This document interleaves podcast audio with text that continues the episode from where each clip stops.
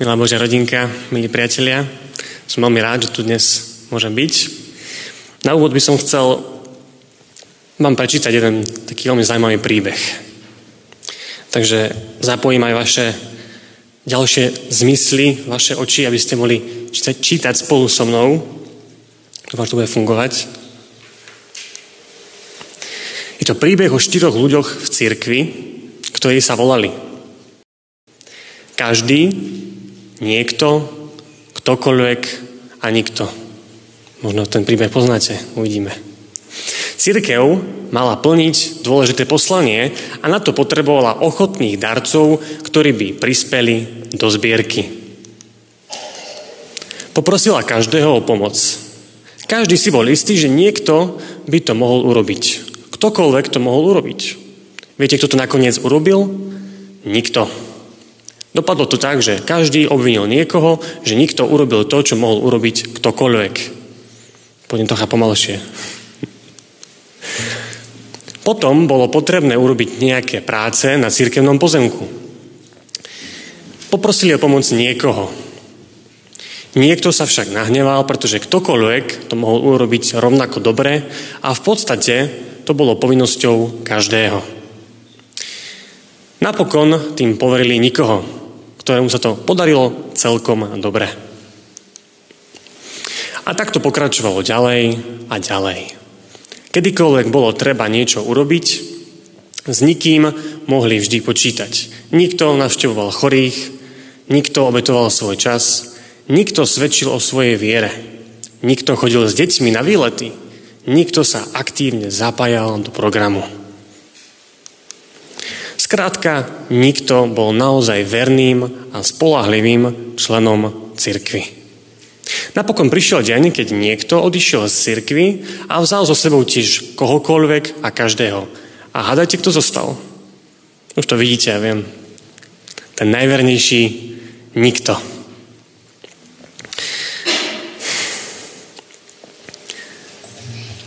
Aké to vo vás vyvoláva emócie, otázniky, možno nejaké asociácie, keď čítame tento príbeh. Ako ešte raz? Laudiceu z minulého týždňa. Ešte niekto, niekomu niečo naskakuje? Extrovert sa už ozval, takže pomôže ďalším. Kto dva je?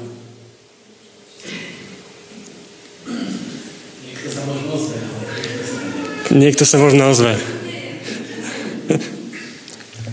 Že keď treba pomôcť, tak radi poradíme. Že keď treba pomôcť, radi poradíme. Niekedy som čítal tento príbeh, naskočila taká, taká myšlienka vlastne, že som sa sám sa opýtal, že či to, je, či to môže charakterizovať možno aj aktuálny stav zborov v cirkvi. A keď sa pozrieme na naše zbory, niekde vnútri cítime, že to nie je úplne ideálne. Že niečo tu úplne tak dobre nefunguje.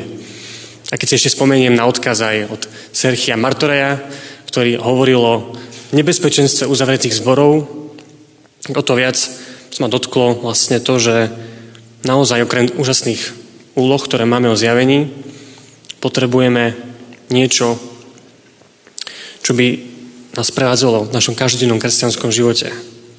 Nový život Kristovi. A stačí možno zájsť len do svojho vnútra a pozrieť sa na seba. Ak si spomínate, minulý rok som mal takú menšiu sériu kázni z Božieho slova o pokání. Schválne, či si spomeniete, ktoré to boli. A som veľmi stručný nejaký názov. Trocha vám pomôže. Ja viem, bolo to dávno. Ja si to neberiem osobne. Bolo to stratenom synovi, Tiež to ešte predtým bol mýtnik Matúš. Ako posledná bola kázeň o, rannej cirkvi, ktorá činila pokánie a Duch Svetý ich viedol. A tieto kázne spája téma pokánia. A, a viete, na pokánie sa navezuje ovocie pokánia. A sám seba som sa musel opýtať minulý rok, tie posledné mesiace, že či aj môj život vlastne odzrkadluje, odzrkadľujú ovocie pokánia. A mal som otázniky. Že to, o čom kážem, či tým naozaj aj žijem. Ak sa aj možno vy zamýšľate nad touto otázkou, či už alebo len nad stavom našich zborov, tak vás pozývam do čítania a do štúdia Rímanom 12. kapitoly 1. až 8. verša.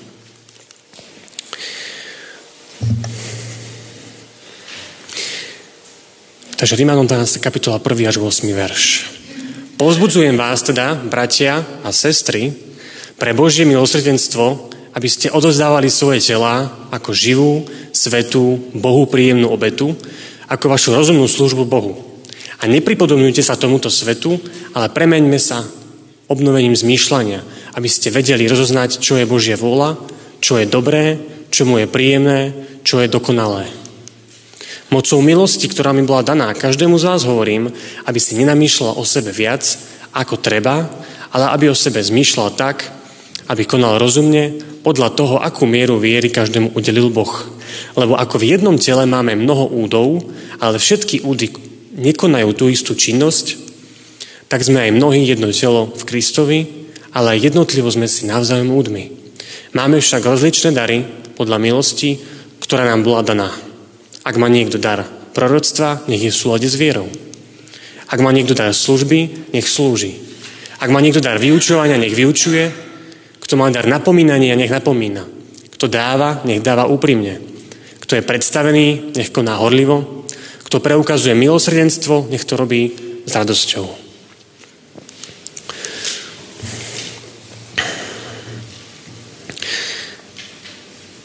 Začal by som najprv takým krátkým úvodom do tohto listu Rímanom, že komu vlastne Pavol píše. No tieto zbory, rímske zbory, vznikli, dalo by sa z Božej milosti, pretože ho nezaložili apoštolovia, ale Židia, ktorí počuli Petrovú kázeň pri vyliati Ducha Svetého a uvreli v Ježiša Krista. A túto správu doniesli domov a vznikli prví kresťanskí Židia. Úžasná Božia milosť. A k týmto kresťanom sa pridali postupne aj ľudia od pohanov. Boli to zbory, ktoré mali rôzne výzvy pred sebou. Museli sa znášať, pretože sa stretávali rôzne typy ľudí a naučili sa nejak spolu, spolupracovať a nažívať. A Pavol sa v tomto liste značnú časť venoval ospravedlneniu z viery. A teda, že sme spasení z milosti na základe našej viery. Vďaka Ježišovej dokonalej obeti, ktorú sme mali jedinečnú šancu si aj pripomenúť minulý víkend, ale aj v týchto úlohách, vďaka Ježišovej obeti sme oslobodení od riechu. Boh, ktorý nás stvoril, Boh, ktorý dal svojho jednorodeného syna, aby nás vykúpil z riechu, Boh, ktorý nám dáva ducha, ducha svetého, ktorý nás posvecuje, chce na oplátku len to, aby sme verili, že Boh, Otec je náš stvoriteľ a spasiteľ, chce, aby sme prijali Ježišovú obeď a vyznali skrze pokánie naše hriechy a aby sme skrze ducha odovzdali naše tela Bohu ako chrám, ktorým môžeme Bohu slúžiť. A ako sme teda aj pozbudení v prvom verši, Pozbudzujem vás teda, bratia, pre Božie milosrdenstvo, aby ste odovzdávali svoje tela ako živú, svetú, Bohu príjemnú obetu, ako vašu rozumnú službu Bohu. Pavol svojim cieľným poslucháčom hovorí, že už nemá zmysel ďalej pokračovať v obetom systéme. Nie je už obeta, ktorá by nás vykúpila. A tým, že príjmeme Ježišovu dokonalú obeť, vstupujeme do nového vzťahu zamestnania, kde naplňou práce je slúžiť našim telom. Úžasná správa v tejto novej zmluve zamestnania je, že to nemusíme zvládnuť sami. Pavol píše v prvom verši, že pre Božie milosrdenstvo, a to slovo milosrdenstvo sa tam spomenie ešte párkrát, len skrze Božie milosrdenstvo a skrze jeho vedenie a moc dokážeme našim telom prinášať Bohu príjemnú obetu. Samozrejme, to slovo odovzdajte je jasná výzva do našej akcie. Musíme Boha vyzvať. Prečo? Lebo keď si všimneme ten druhý verš a nepripodobňujte sa tomuto svetu, ale premente sa obnovením zmýšľania, aby ste vedeli rozoznať, čo je Božia vôľa, čo je dobré, čo mu je príjemné, čo je dokonalé. Keď čítate tento druhý verš, myslíte si, že to je možné uskutočniť vlastnou silou.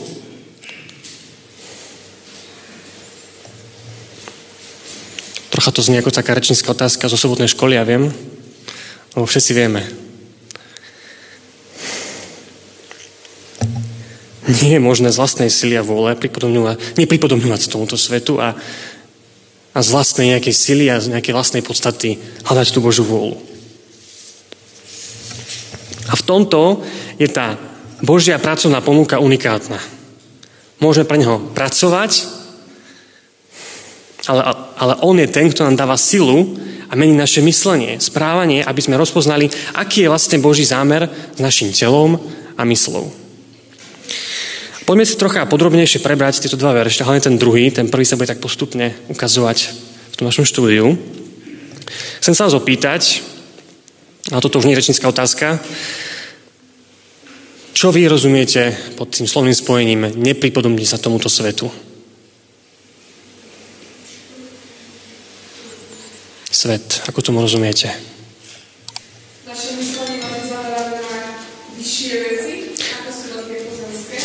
Takže naše myslenie má byť zamerané na vyššie veci, ako sú len pozemské. OK? Ešte niekto?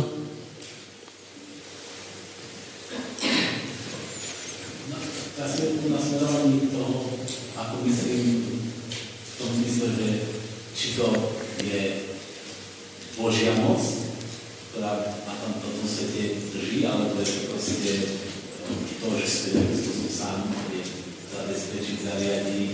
Proste filozofia toho myslenia je uzamená na to, že dokážem to, od Pána. Mhm. Ďakujem. My sme nerozmýšľali tak, ako rozmýšľa svet, čiže aby sme mali iné priority. Aby sme nerozmýšľali ako svet, ale aby sme mali iné priority.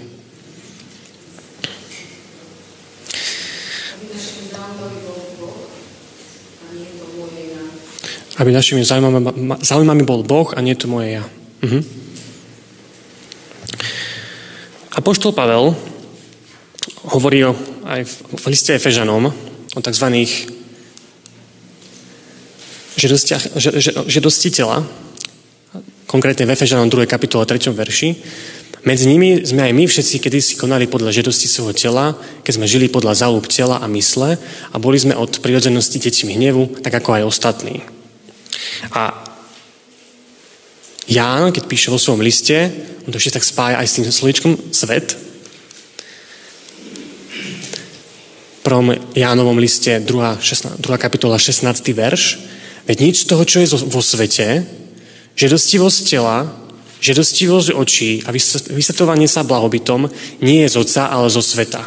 A svet sa pomíňa aj so svojou žiadostivosťou. Kto však plní Božú vôľu, zostáva na veky.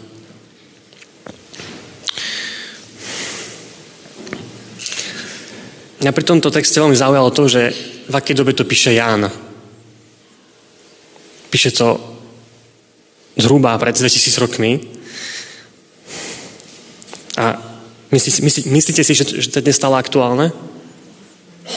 Nie je úžasné, ako tá Biblia je aktuálna? A je viac než očividné, že dnešná doba nás vedie k tomu, aby sme sa stáli pánmi našich životov. Naša budúcnosť je len v našich rukách. To sú tie motivačné citáty. A tak sa staviame na miesto Boha a riedime naše životy. Žerostivosť očí, tela, blahobyt, alebo teda vysvetovanie sa blahobytom, prináša to podobný krátkodobý pôžitok, možno nejaký, ale z dlhodobého hľadiska to prináša skôr negatíva. A ak veríme, že Boh nás stvoril ako bytosti, ktoré potrebujú byť naplnené Božím duchom, ako náhle nie sme naplnení duchom, naplnení duchom, tak máme tendenciu hľadať toto prázdne miesto v niečom inom. Takže žedosti tela, očí a vysvetlenie sa blahobytom. To bude, to bude ťažká téma. Lebo keď začnem u seba, moje telo nechce robiť nič. Ideálne, keď ráno vstanem, vyťahnem mobil, začnem rolovať, čo je nové, prečítam si správy a možno aj počas celého dňa ideálne. keď si tým krmím moju hlavu, namiesto niečoho zmysluplného. Dostanem svoj, svoju dávku dopamínu a som spokojný. Ale to je teda taká slabšia šálka kávy, poďme ďalej. Alebo možno chcem, možno túžim potom, aby som zaujal svojim vzhľadom. Ako som sa pekne upravil, ako som pekne upravený, oblečený.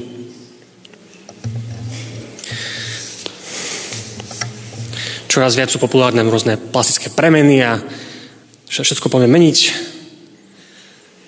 To je kontroverzná téma, do tej sa vám spúšťať nechcem, ale otázka je, že či tam môže byť nejaká žiadostivosť tela alebo túži sa ničím vysvetovať. Môžeme sa rozprávať o majetkových veciach prepojené aj s blahobytom tohto sveta. Hej, chceme mať stále viac. Ešte stále si pamätám, ako pred 4 rokmi som si túžil kúpiť jedno také fajné, machrovské auto, a mal som rôzne logické argumenty vo svojej hlave, prečo je to vlastne dobrá kúpa a prečo je to rozumné. Dokonca som bol schopný mať kázeň v tomto zbore o tom, ako to je vlastne aj Božia vôľa. Ďaká Bohu, to nebola Božia vôľa. O tom sú tie skúsenosti. Bol som schopný si nahovárať rôzne veci. Pre niekoho to môže byť žiadostivosť po niečom novom a novšom, možno po väčšom dome, nových zariadeniach a výdobytkoch dnešnej doby a tak ďalej.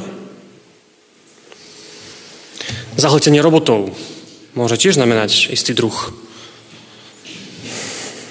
niečo takéto ako žiadostivosť alebo možno závislosti. Zahltím sa množstvom roboty a zakrývam negatívne pocity, ktoré prežívam, alebo sa snažím naplniť niečo, čo v mojom živote naozaj chýba.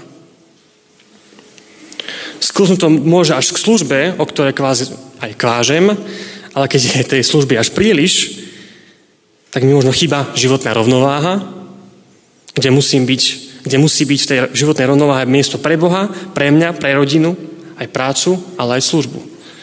Ak nemám rovnováhu, môže to viesť k vyhoreniu, k depresiám, k pokazeniu vzťahov a možno až k strate viery. Alebo, čo tak, túžba vedieť všetko. Môže to byť tiež? Všetko, čo sa deje vo svete, musí mať prehľad, pretože ak to nebudem mať pod kontrolou, nebudem dostatočne informovaný, čo sa deje, budem mať neistotu. Možno musí mať jasný názor, kvôli komu je vojna. Možno musím Musím, že musím mať jasný názor na COVID a vakcíny, musím vedieť o každom kroku vo vláde a vo svetovej politike, lebo čo ak náhodou sa bude diať niečo nekalé vo vysokej politike a ja si to nevšimnem a nebudem pripravený možno na druhý príchod. Potrebujem to mať pod kontrolou, vo vlastných rukách. Možno aj to môže byť. Druh žiadostivosti a túžby riadiť svoj život. Potrebujem sa spolahnuť na, na svoje zdroje, aby som, mal, aby som sa mal čoho držať. A môžem tým zahltiť svoju hlavu a potom je ťažšie počúvať, čo má Boh pre mňa pripravené a čo mi chce Boh povedať.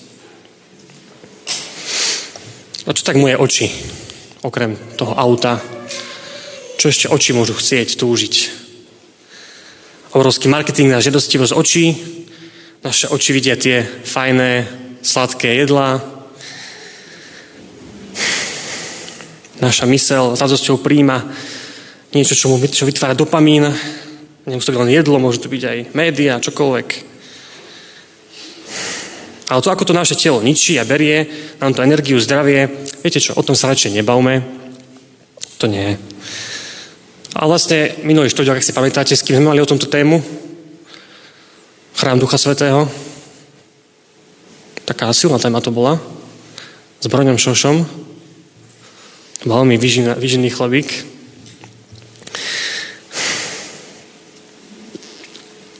Napadne vás ešte niečo?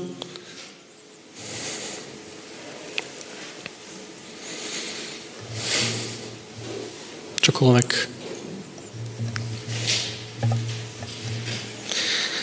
A čo tak jedna veľká tabu téma v cirkvi, ktorá už vôbec nie je pohodné riešiť a hovoriť o tom? odpustenie. To je tiež ťažká téma. A čo tak ešte horšia téma? Sexualita. Oh. To sa, to sa radšej nebavme. To nie. To je pre nás. Je fakt, že problém so závislosťou na pornografii a romanticko-erotických seriáloch, filmoch, u mužov aj u žien je aj v cirkvi čoraz väčšia. A ja sám som abstint od týchto vecí a preto viem, o čom hovorím. Ale viete čo? O tom sa radšej nerozprávame. To je veľmi ťažká téma. Nepríjemná téma. To nechceme vidieť ani vedieť. Je nám to nepríjemné sa o tom rozprávať, o tom, ako to máme v manželstvách alebo pred manželstvom, lebo od detstva sme sa o tom nerozprávali, tak prečo práve teraz? Necháme to radšej pod kobercom hniť naďalej. Je to veľká škoda, že sa o tom nerozprávame. Pretože to perfektne využíva diabol, pretože čím viac niečo držíme vo svojom vnútri, niečo tajné, za čo sa hambíme, tak nás to izoluje od ľudí, od hlbších vzťahov, od toho, čo od nás chce Boh. Ale samozrejme chápem, že je určite príjemnejšie sa rozprávať o tom, ako to majú tí druhí a že oni spolu spali pred svadbou. To je, to je veľké zlo, ktorému sa venuje málo pozornosti. Aj keď vďaka Bohu čoraz viac sa táto téma otvára, pretože je to vážny problém, ktorý má mladých ľudí, ale aj dospelých a starších odvádza od toho, čo od nás chce mať Boh. Žiadostivosť, sebectvo, egocentrizmus, pícha a tieto ďalšie veci sú až príliš veľké sústo, aby sme sa tomu dokázali vyhnúť sami a nenechať sa tým zviesť. A spomenul som len niekoľko oblastí a každý to môže mať inak. Problém nie sú tie veci, ktoré som vymenoval, ako hej, auto, dom, krása, sexualita, informácie, prepracovanosť. Niektoré veci naozaj potrebujeme v tých oblasti ako práca. Hej. Problém je dnešná doba, ktorá pôsobí na náš charakter a nevieme, kde je zdravá hranica. Nedokážeme to vedieť sami. Nedokážeme sami usúdiť, kedy máme dosť kedy už je ten dopamín nezdravý, kedy náš pocit istoty, keď vlastníme toho veľa, vieme toho veľa, kedy nás toto všetko odvádza od spoliehania sa od Boha. A odvádza úplne od Boha. A od toho ozajstného požania, ktoré Boh pre nás má. A, toto, a to, že nás vplyvajú tieto žiadosti dnešného sveta, nás odvádza od čoho? Od takého najnekomfortnejšieho, čo môže byť pre nás.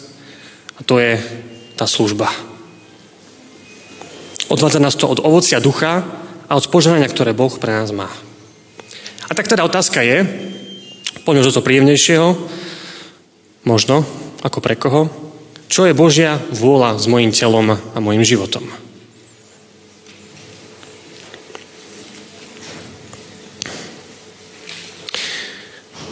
2. Korintianom sa píše, keď my všetci s odhalenou tvárou, ako by zrkadle pozeráme na slávu pána, premieňame sa na taký istý obraz stále väčšej sláve.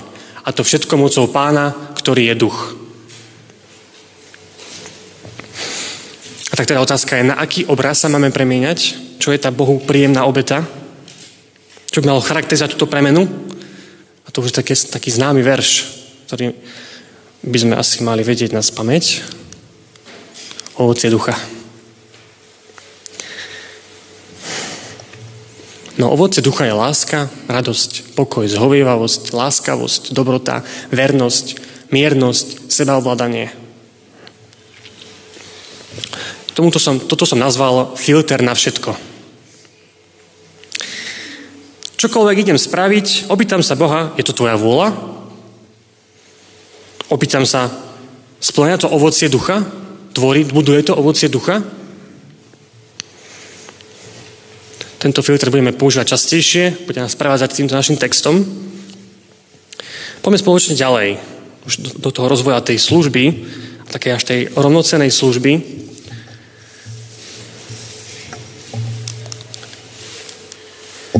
Budem pokračovať v tom čítaní 3. až 5. verš. Mocou milosti, ktorá mi bola daná, každému z vás hovorím, aby si nenamýšľal o sebe viac ako treba, ale aby o sebe zmýšľal tak, aby konal rozumne, podľa toho, akú mieru viery každému udelil Boh. Lebo ako v jednom tele máme mnoho údov, ale všetky údy nekonajú tú istú činnosť, tak sme mnohí jedno telo v Kristovi, ale jednotlivo sme si navzájom údmi. Tieto ďalšie tri verše nás posúvajú ďalej, ako chápať a praktizovať našu obetu a premenu zmýšľania. Mal to doba, keď veľmi záležalo na tom, aké ste mali postavenie, určovalo to váš spoločenský status. Je to, je dosť možné, že tento postoj mal tendenciu sa dostávať aj do služobných pozícií v cirkvi. Keď to boli rímske zbory, tak je to veľmi pravdepodobné. Našťastie dnes sme v úplnej inej dobe. V 21. storočí máme rovnosť, rovnocennosť. Takže toto sa nás zase netýka, či?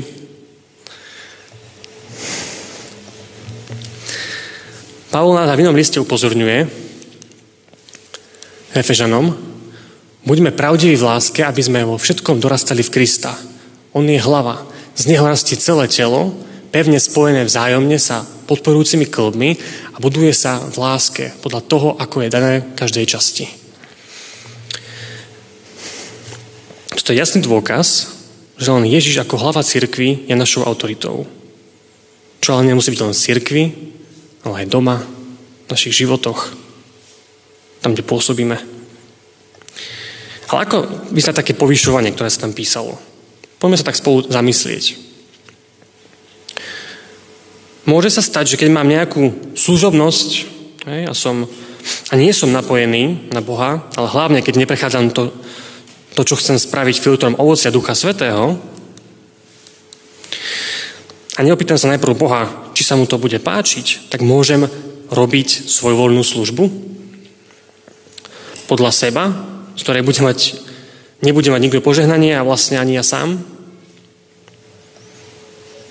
Môžem sa tiež povyšovať myšlienkami typu, teraz si vymýšľam, a ten brat vôbec neslúži a mal by robiť aspoň salvého diakona. A tá sestra tú službu rátania zbierok nevykonáva moc dobre.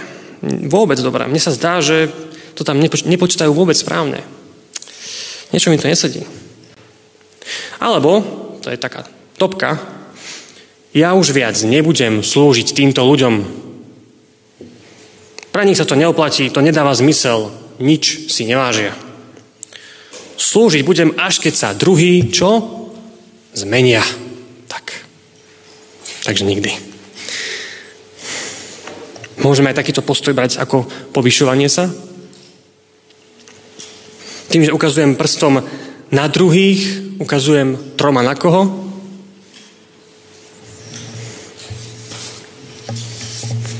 Lebo tým, že na nich ukazujem, tak vlastne ukazujem na seba, aký som dobrý.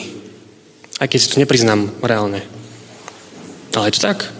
Lebo ak najprv poviem svoje vlastné chyby, čo robím ja zle, tak už sa mi bude ťažšie ukazovať na toho druhého, čo robí on zle. Ak to robí vôbec zle. Pretože som vôbec, môžem sa povyšiť ale toto všetko pôsobí jeden a ten istý duch, ktorý rozdieluje každému ako chce v hovorí, ale každý z nás dostal milosť podľa miery, ako nás obdaroval Kristus. Takže jedine Boh rozdeluje a On posudzuje a jedine On vidí do nás, aký je v nás ozajstný potenciál. Tým nechcem povedať, že kritika je zlá. Je dôležité dávať spätnú väzbu. Horšie je, keď, niekto, keď má dáva niekto kritiku, kto má aj dar vytvárania konfliktov. To je troška horšie.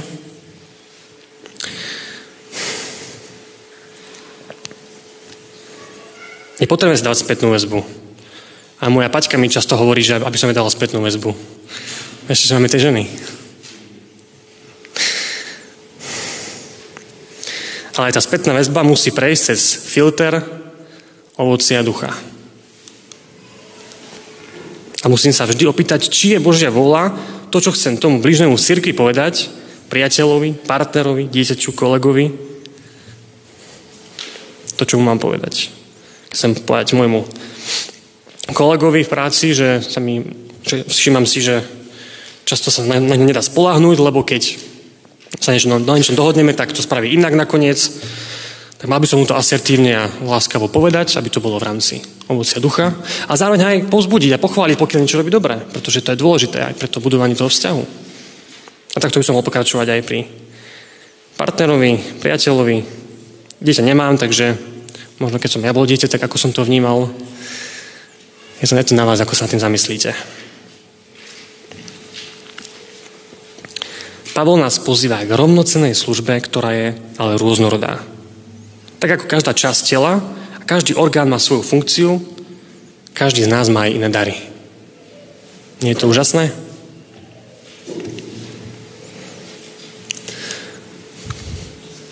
Máme však rozličné dary podľa milosti, ktorá nám bola daná. Ak má niekto dar proroctva, nech je v súlade s vierou. Ak má niekto dar služby, nech slúži. Ak má niekto dar vyučovania, nech vyučuje. Kto má dar napomínania, nech napomína. Kto dáva, nech dáva úprimne. Kto je predstavený, nech koná horlivo. Kto preukazuje milosrdenstvo, nech to robí s radosťou.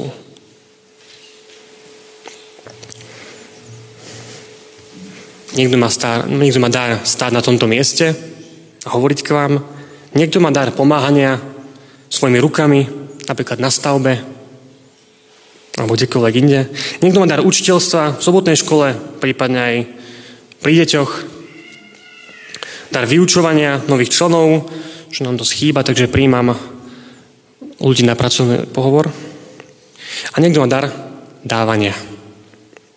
Niekto má dar pozbudzovania a niekto má dar robiť na vedúcej pozícii alebo prijať určitú zodpovednosť. Niekto má dar napomínania. Hej? A niekto má dar starať sa o chorých alebo o ľudí. Aj keď je dôležité o ľudí, nie do ľudí. Dôležitá predložka.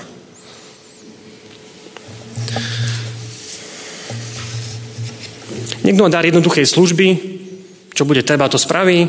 Dar technickej podpory, sálovej diakonie, prichystania stolov a jedla. Niekto má dar počúvania, načúvať druhým ľuďom. Čiže sa mi chcem podeliť o taký jeden zaujímavý úrivok, úrivok z knihy Každý má šancu o tzv. zácných daroch, čo sa stále predáva v advente Orione, takže môj svokor príjma objednávky. Tam sa, tam sa píše o vzácných daroch. Dar počúvať.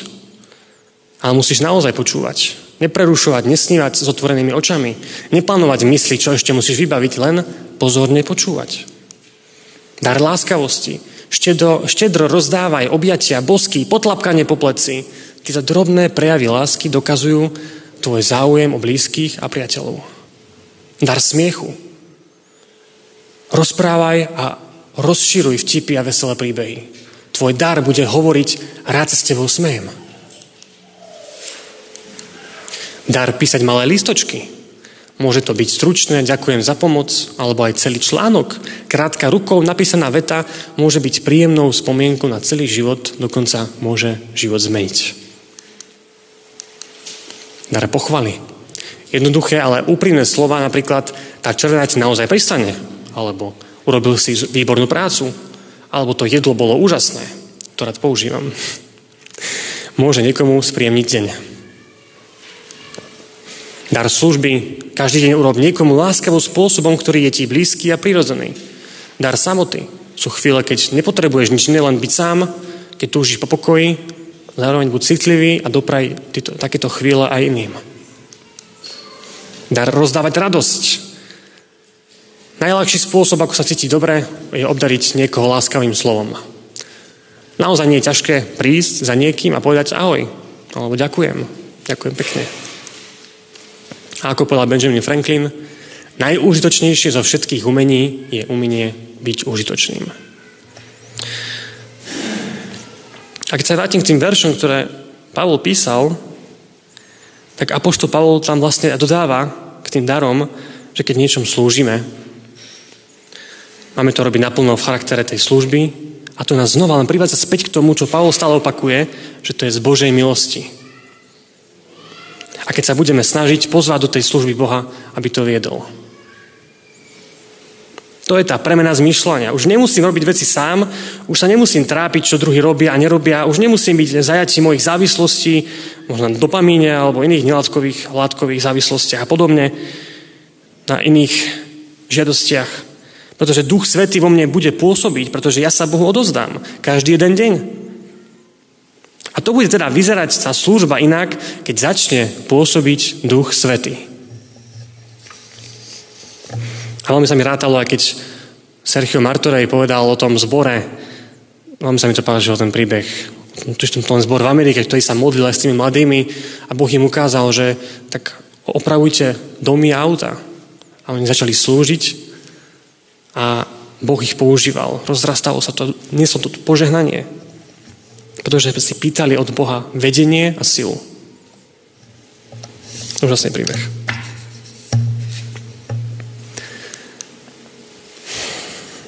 Apoštol Pavol nás pozbudzuje, aby sme pozbudzujem vás teda, bratia a sestry, pre Božie milosredenstvo, aby ste odozdávali svoje tela ako živú, svetú Bohu, príjemnú obetu, ako vašu rozumnú službu Bohu.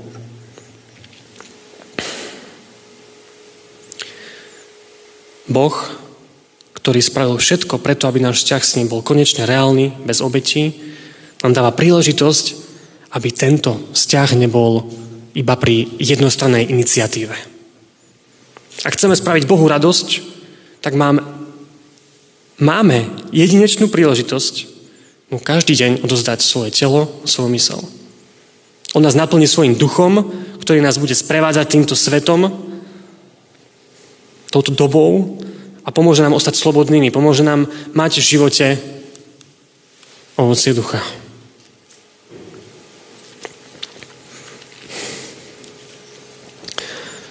Odozdávať svoje telo ako obetu a slúžiť Bohu druhým ľuďom, a to bude teda naozaj obeta. Možno to, ako to znie, je to pre nás obeta. Ale pozbudzujem vás, ale aj seba. Skúsme to. Nebude pre mňa ľahké každé ráno začať deň namiesto držaním mobil v ruke, zložiť si ruky a modliť sa k Bohu. Nebude to pre mňa ľahké. Ideálne je aspoň nejaký biblický text, stíšiť sa s Bohom, ale ten pokoj, ktorý môžem mať počas dňa od Boha a tu, to ovocie ducha, keď ho každé ráno pozvem do každodenných aktivít. A keď mi napadne, že by som mohol, mohol spraviť večeru pre svoju ženu po celodennej práci, no nechce sa mi. Ale keď poviem, Bože, odozdávam ti tieto pocity, prosím, pomôž mi, tak to spravím a možno až keď to spravím, tak potom prídu tie pocity, naplňujúce pocity radosti, ktoré dáva iba Boh. Pocit, že som odozdal lásku a nie sebectvo. Minulo sa mi stalo, to bol úžasný pocit, keď viete, ja mám takú, takú slabosť na to, že keď idem na nákup, niečo mám, Paťka pošla na nákup a niečo, niečo mám kúpiť, tak mi vždy napadne, že by som si mohol kúpiť nejakú fajnotku. Niečo také fajné pečivko a mliečko a taký, joj, vychutnávam si to. Ale snažím sa od toho oslobodiť troška, troška viac. A minulo sa mi stalo, že ma zastavil po ceste do obchodu jeden taký mladý muž, podľa mi, že z detského domova a že teda, že by chcel jedlo. Tak som povedal, že popremýšľam a uvidím, tak som šiel, premýšľal som. A zrazu mi napadlo, že mohol by som kúpiť niečo, čo by som si strašne chcel kúpiť, ale niečo vyživnejšie ako mliečko s pečivkom. A čo by ma zároveň aj chutilo. Tak som to kúpil, nevedel som ho nájsť.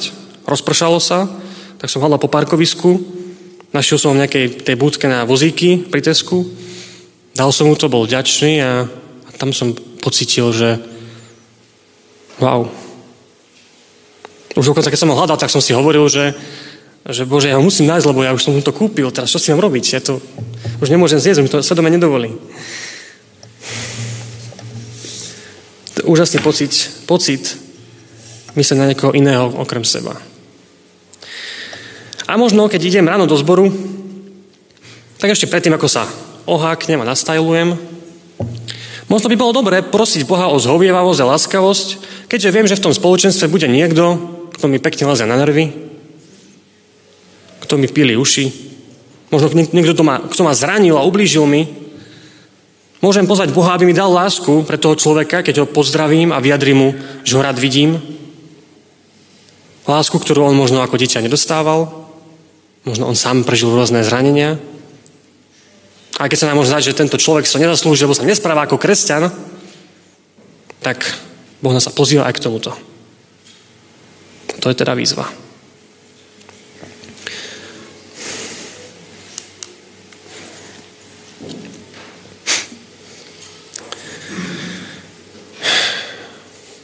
Niekedy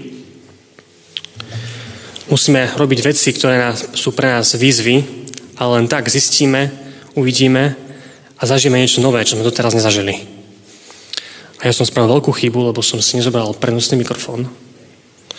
Ale ďakujem Peťovi za ochotu, pretože pre mňa výzva bude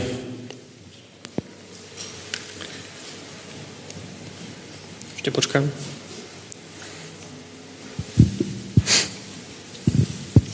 Zísť dole a zažiť niečo, čo som tiež dlho nezažil. Ten pocit, keď som dole, na úrovni vašich očí a môžem zažívať to niečo nové. Ten pocit spojenia a to, čo vám chceme teraz povedať, aby, to, aby sme to mohli spoločne bližšie prežívať. Aký je to pocit, keď som sa dole blízko pri vás? Chcem vás povzbudiť, aby sme mohli Bohu dovoliť v našich životoch pôsobiť, pretože s Bohom je to naozaj úžasnejšie, ľahšie a to, čo v nás Boh môže spôsobiť, je niekedy až neuveriteľné. Chcem vás všetkých povzbudiť, aby ste svojim telom, svojimi životmi mohli pôsobiť, aby sa vo vašich životoch mohli, mohol pôsobiť ovocie ducha. Aby ste prijali tú výzvu. Hello, how are you? aby ste prijali tú výzvu pozvať Boha do vašich života. Aké to bude ťažké, pretože to bude možno znamenať, že, musíme, že, že sa musíme niektoré veci vzdať. Čokoľvek to je. A keď sa pozrieme okolo seba a na seba, tak to je dnes výzva pre vás. Pretože keď sa pozriete okolo seba na ľudí, ktorí vidíte, keď sa pozrieme na text, ktorý vidíme na plátne, na prvý verš, tak to možno je dnešný deň po tejto bohoslužbe výzva pre vás. Ako môžete slúžiť vašim ovocím týmto ľuďom. Amen.